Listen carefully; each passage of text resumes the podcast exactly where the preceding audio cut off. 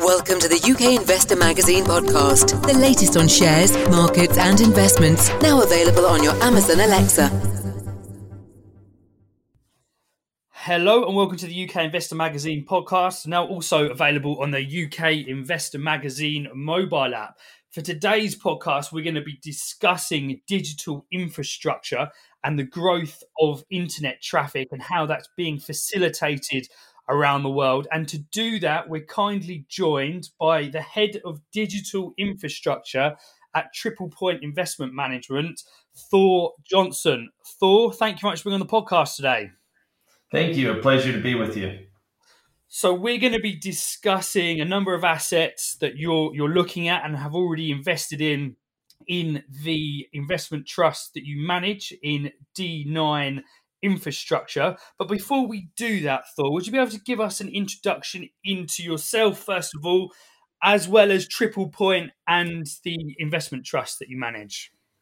Sure. Um, so my name is Thor Johnsen, uh, and I grew up in the States. I uh, grew up in Arizona. Uh, my father was a, a, physician for the Native Americans, uh, spent a lot of time in the uh, in the western remote areas um, of the United States. I, I moved to uh, Britain about 20 plus years ago uh, and uh, moved to the buy side specifically over 15 years ago, uh, doing infrastructure investments. majority control. I've invested well over 2 billion across my career. and over the last six plus years, I've focused exclusively on digital infrastructure investments. Uh, you know, prior to that, I was a bit more of a generalist. I covered all sectors. Um, and ultimately, uh, we uh, formed uh, D9 uh, with Triple Point uh, to raise capital to focus just on digital infrastructure investments. And the structure of it's a great fit. It's very complementary to what we're looking to do in digital infrastructure. and it's it's yeah, it's been an exciting start. Fantastic, thank you. So you're at Triple Point. Now, Triple Point is designated and specializes in impact investing. Indeed, listeners to the podcast will be familiar probably with uh, the Triple Point social housing REIT and the presentations that they've given on our virtual conferences in the past. So, how does the D9 infrastructure uh, fund and investment trust fit into that impact investing side of things? Uh, it's, a, it's a great question. Uh, and it's why I am at Triple Point. Um, when we were meeting different parties, what really, uh, when we were looking at the opportunity set, uh, what struck me about Triple Point uh, is their embedded ESG nature to who they are. And what I mean by that is it's not just uh, on the tin or a, a, shiny thing they put on a website. Uh, it's core to who they are. Um, and you see that from the individuals through to how they structure fund strategies. Um, and it's, you know, what they describe it as, it's not just an impact investors. It's uh, so the funds aren't uh, the traditional definition of impact investing. They do have impact funds. But in everything we do, uh, we look for that core purpose uh, that is complementary to uh, impacting uh, the world that we're around. And D9 specifically, in fact, the name uh, the name is uh, you know is part of this um, is was created as such that we find a a purpose that creates an underlay sorry an underlay purpose to everything we do. Um, and that purpose, uh, we came from the UN Sustainability Goal number nine, and that's why we called it D9. Uh, it's a so it's a purpose-driven approach, uh, and it really are two aspects to it, two elements. One is to significantly increase access to information and communications technology. So that's pretty straightforward. That covers a lot of digital infrastructure, but the major subset there is digital divide and uh, it's an area that I have a deep passion for. Uh, it's something that I think is going to be an increasing social challenge that we have to address. Uh, and as an investor, to have the privilege to be able to create uh, prof- profits for invest investments, um, sorry, profits for investors by solving digital divide issues, uh, not just in this country, but globally, it's just exciting. Uh, so it, it, creates a, a, a real uh, motivation to everything we do. Uh, the, the, second aspect of the UN uh, Sustainability Goal number nine uh, was around doing it, investing in an environmentally sustainable way. And of course, the major subset there is decarbonization, particularly with data centers. So the combination of that and the opportunity uh, to have this purpose underlay or overlay to everything we do just creates a, it just makes us somewhat unique and we look at things in a unique way. Um, and to do this in a market that now is realizing that uh, is this is a major challenge. Um, we need to decarbonize data centers. Uh, it's important to our customers. Uh, it's important to our suppliers. Um, uh, but also digital divide. Uh, that's important for society. That just makes it a really interesting place to invest. So Triple Point, um, as a, as a, and you'll see it in their tagline, uh, people and purpose. Uh, people, we, we look at our fund as uh, we have some of the best people that we're working with, but also the partners and you know customers, but also suppliers that we look at. We look at creating long-term sustainable relationships. Within our fund, we look at our uh, levels of expertise. One of the things that makes us unique is we hold ourselves out as being a specialist in digital infrastructure. Our uh, experience set is over 250 billion in transaction experience. That's a key metric for me to focus on as I look at our team and how we're evolving. Uh, the purpose I talked about, but the two of those together, then the output of all that is profit. And we want an exemplary profit that we're proud of, that our investors are thrilled with, but ultimately also means that we can come back and uh, and we're not embarrassed by it. So suppliers uh, and partners want to keep working with us going forward, and that for us is all about delivering sustainable yield ultimate to the investor, uh, and that is what D9 is about, delivering that sustainable yield.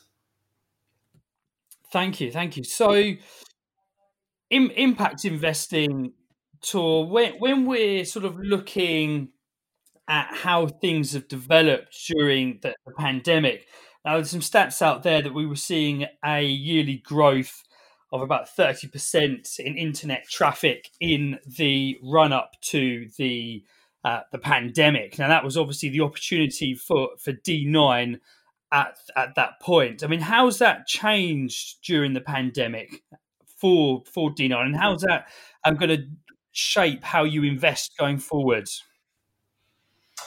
Well, you know, I, I think what the uh, pandemic and uh, COVID um, really showed us is how much we rely on this digital world uh, and how much it can do for us as a society to maintain levels of connectivity uh, alone. Uh, it's it's shown that. Uh, you know, it certainly has accelerated certain business cases without a doubt um, in terms of investment opportunities with different companies and investors. Um, uh, the, the, demand has accelerated a bit. Um, um but I'd, I'd argue, um, you know, the biggest change to it uh, is really invest, investors' investment cases and the thesis there has realized, wow, this is a sustainable asset class. It is different. It is the new industrial uh, age we're living in uh, with digital technology and we're just at the start of it. Um, and you can go down and you can look at all the, you know different use cases of digital infrastructure or digitization, uh, and the impact is is profound. Uh, and, but we're just at the start of that, and that's the exciting thing in this sector. So, Thor, when you IPO'd earlier on this year, you set out with a number of particular assets that you were going to invest in to facilitate the digital world, uh, obviously facilitate the, the internet and the growth that we're seeing in the internet. Would you be able to, before we go into more details about the portfolio, give us a little bit more about the mandate of the assets that you are setting out to invest in? Yes, we are investing in four different uh, subsectors, if you will, uh, within digital infrastructure. Uh, and for us, they're somewhat unique. Um, uh, number one, data centers. Um, you've heard data centers uh, mentioned before, I'm sure. Uh, but this is a uh, an asset class that uh, is demand is increasing in data centers. The level of data we generate is increasing. Um, the the reliance on applications driving uh, processing through data centers is increasing. Now, again, we're just at the start of all that. Uh, terrestrial fiber, uh, the fibers that connect our homes and businesses. Um, in the UK, we've widely um, uh, talked about is just the the need to increase fiber connectivity to the home. Uh, the government is targeting 85% of households to have fiber access by 2025, uh, whereas the latest reports had it around 22%. Uh, that's an interesting area. Um, wireless infrastructure, the third subsector. Um, you know that's an area that uh, you know covers mobility, your access, uh, your cell phone's access to the internet, and uh, or through Wi-Fi, uh, or even uh, obviously 5G uh, is an area of interest for us within wireless infrastructure. The fourth subsector, which is somewhat unique, and we do look at this as a an interesting area for us, it's subsea. it's the subsea fiber. Uh, this is these are the uh, assets that connect up what we call data center clusters around the world. Uh, and that subsea network uh, it carries 98% of the world's data. Uh, so it's essential service. it's a network that continues to grow and evolve. and one of our assets and our investments is right at the heart of it and what's going on in that space. So four different subsectors data centers, terrestrial fiber, wireless infrastructure, and subsea. Thank you, thank you. That was that was that was that was very clear, Thor. Thank you. So people will be listening to that and they'll be wondering, you know, what the assets look like that you're investing in. So, of course, we can, we discuss the the portfolio, but I think if we take it to you know a little bit more of a, a high level initially, I mean, are you, are you looking for assets which are which are new established assets or are you are you looking for assets that have been in operation for some time? Is there a certain geography that you're looking for in terms of the assets that, that you are and, and of those four uh, subsets that you just mentioned there is there any one of those at this point in time you have a particular interest in and and see the pipeline of your investments being focused on um, yeah you know so uh, in general, we're more focused on operating assets. Um, and that, of course, is because of the yield focus of the fund. Uh, that being said, uh, it's a growth sector. Uh, so, invariably, uh, you find that there are development opportunities that are complementary to that operation uh, operating platform that, uh, that we target overall, if I think about the subsectors, uh, you know, we're uh, equally interested, but I'd say, you know, the cornerstone investment, which we can come back to and talk to for us, was in Subsea. Uh, Subsea is very interesting for us uh, because of that platform. It's a unique asset, but ultimately also because it has driven an interest for us and an opportunity set uh, into data centers. Uh, and so data centers is an area that we see is, a, is an important focus for us going forward. And between those two assets, we see ourselves that is, oh, you know, close to over a majority of our target uh, fund investments. Um, terrestrial fiber is very interesting, as I mentioned. It's uh, you know different assets are almost discrete assets in their own right. Um, there is a little bit of a synergy with the, with the data centers and the subsea but the focus there, again, also with the fiber to the home area, is uh, is very unique and a, a, really discrete asset and investment. Uh, wireless infrastructure is uh, is always an interesting area, but it's also been very interesting to a lot of companies for a long time. so opportunities are fewer and farther, um, few and far, uh, or, or, difficult to achieve and and, uh, and and and find. That being said, we do have a few assets that we're targeting there.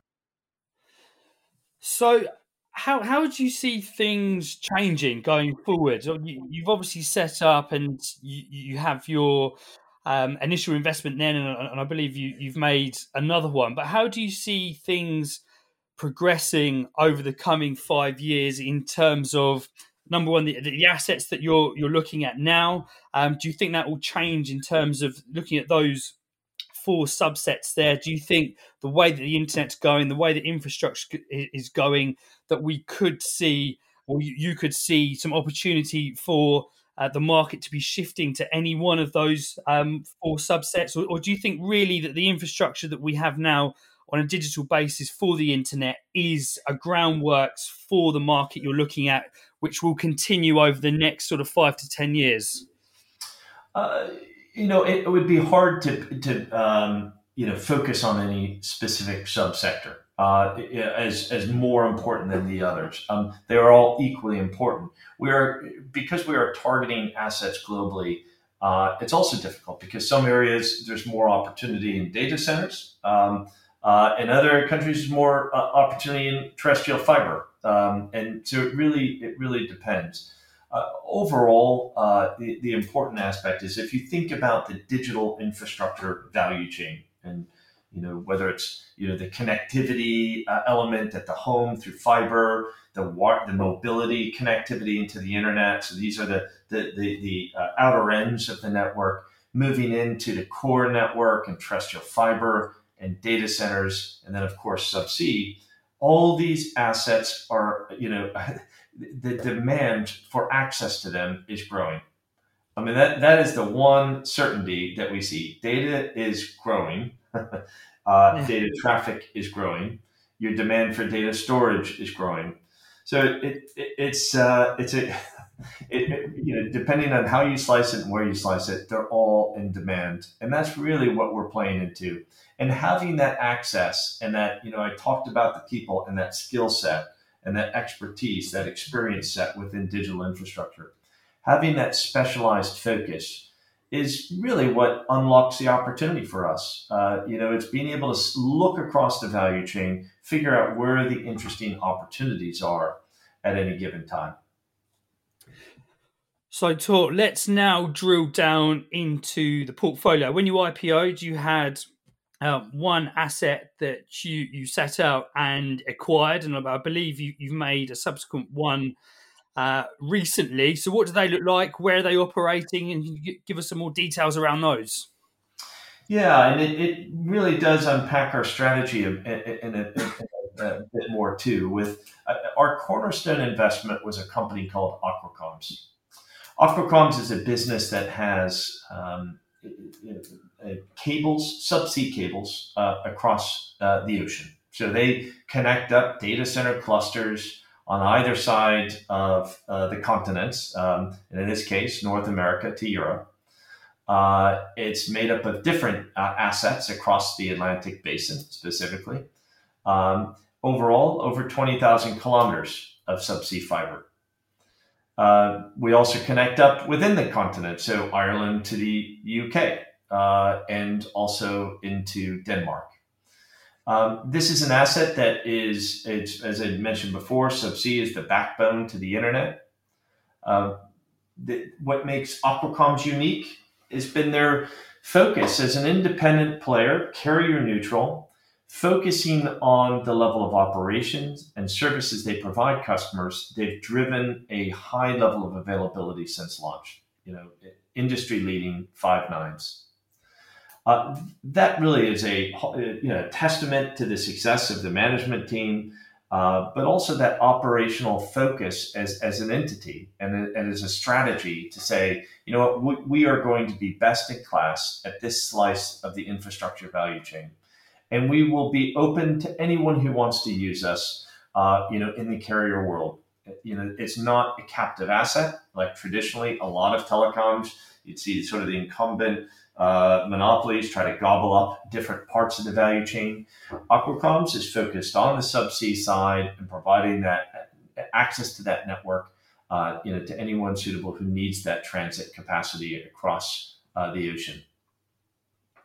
What's interesting about Aqua Comms also is the modern uh, capability of their network. Um, so this is a business that's been around for a while, of course. I mean, telegraph cables have been in the ocean for a long, long time. I think it's coming up to their uh, 100 uh, over their 100th uh, year anniversary. Um, uh, Aqua uh, has two uh, modern systems in the water today, expecting to complete on a third next year. In an environment where cables typically last for about 20 to 25 years, that's the design life of these systems. And Aqua Comms having more modern systems, what you look at is when you when you look at the market in the North Atlantic, uh, particularly in the North Atlantic, there are a lot of legacy cables. Uh, there was a long period of time where no new subsea cable systems were put in. Partly, it's complicated when you're trying to get a bunch of carriers together to do uh, to invest in an asset and, and, to manage that asset going forward. That's very difficult. Uh, so there's a long period of time where no new assets were developed. And so now Aqua Comms finds itself in really in an enviable position um, where they uh, have a strong market share, uh, but ultimately are a leading provider of this independent service across the Atlantic. The, the contracts, uh, you know, as a whole, uh, what are the themes? Again, being sustainable uh, in, in a sustainable yield environment that we're trying to build. Our focus with Aqua Comms, or sorry, with across the portfolio, has been finding assets that have long dated contracts with some inflation protection in them. And Aqua Comms represents that. There's inflation protection within long dated contracts and a resilience to their business as well in the contracts that they provide uh, that are less than 20 years. So, how does that look like in terms of your investment strategy going forward? Of course, you know, with, with Aqua Comms, um, you've you've got the ownership there of, of the company. I mean, do you see uh, the investment trust starting to look out to taking you know sort of smaller stakes where you may not have as much control in, in companies as the as the bit as the as the trust grows and you know obviously it's a relatively small number of assets at the moment in the in the trust. How do you see that progressing over the coming years? I mean is that something you're planning to uh, expand uh, you know take it up to sort of 10 plus assets or do you want to keep the number of assets within the portfolio relatively small? Well no I, I, I we would see ourselves targeting that 2 billion aum side uh, and numbering. And you know, if I think about our pipeline of assets, really targeting uh, within that two billion, well, you know, ten different investments is sort of the, uh, I think is a simple uh, metric uh, that we could focus on. Um, ultimately, uh, for us, you know, it, it, could go up or down from there depending on sort of where we go. Re- you know, relatively balanced across the different subsectors.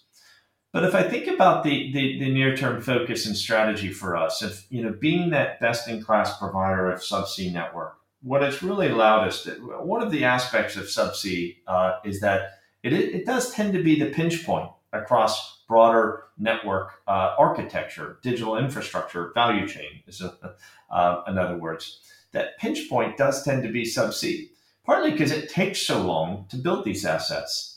Um, and ultimately, what that has allowed us to, uh, to, be is really be in the at the forefront of where we believe the digital infrastructure landscape is moving, how data flows are ebbing uh, across the Atlantic and within geographies. Um, and so the natural place then, uh, and out the next step along the value chain for us are, of course, data centers. And so for us, the interest now is really understanding, um, you know, and what we're uh, overall the focus, the investment focus has been on looking at data centers, and we've been involved in a number of different processes. And so we'd expect the fund to make the next investments in data centers. Um, uh, that being said, as I said before, fiber is also very interesting, and they're you know particularly given the challenges that you see here in the UK. So we'd hope that there'd be an opportunity there, uh, it, you know, to, to um, help also help uh, uh, address some of the social problems that we uh, have with that digital divide. Uh, so overall, two billion focus, you know, ten different assets, we'd say minimum within that, uh, and ultimately, uh, you know, but the near term focus is definitely on the data center side.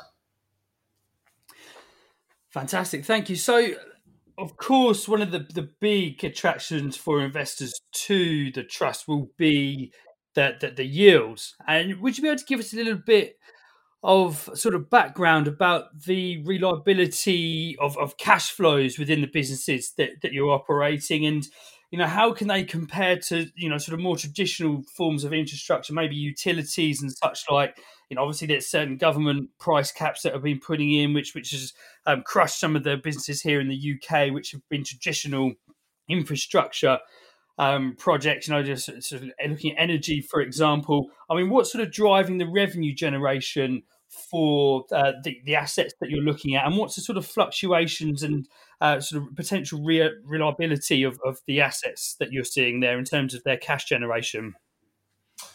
Yeah, and, and, and that really was one of the reasons for the Aqua Comms' cornerstone investment. Um, it underpinned, uh, you know, their cash generation uh, was uh, was very very strong. Uh, so it allowed us to go out with a you know, relatively high yield relative to our, our peers um, at, at 6% um, and suggest that that is our target. Uh, and part of it's because we see that cash generation capability uh, and we wanted to share that with investors. Um, the sustainability of that really comes back to that sort of long dated nature of the contracts uh, that we focus on and the inflation protection uh, built in. Uh, ultimately, of course, there's always a, there's always aspects of a business that sometimes you don't get 20 year uh, contracts with inflation protection. So then we look at the resilience of it. You know, how important is that asset? And the interesting thing for us is being involved across the landscape, across the, the you know the uh, the value chain. It allows us to identify areas that we say, okay, that asset will be important for the future because of the network connectivity that perhaps we're bringing to it through the subsea. The subsea asset can add to a data center's uh, asset value ultimately as it looks to augment its network connectivity and attract customers to access that data center.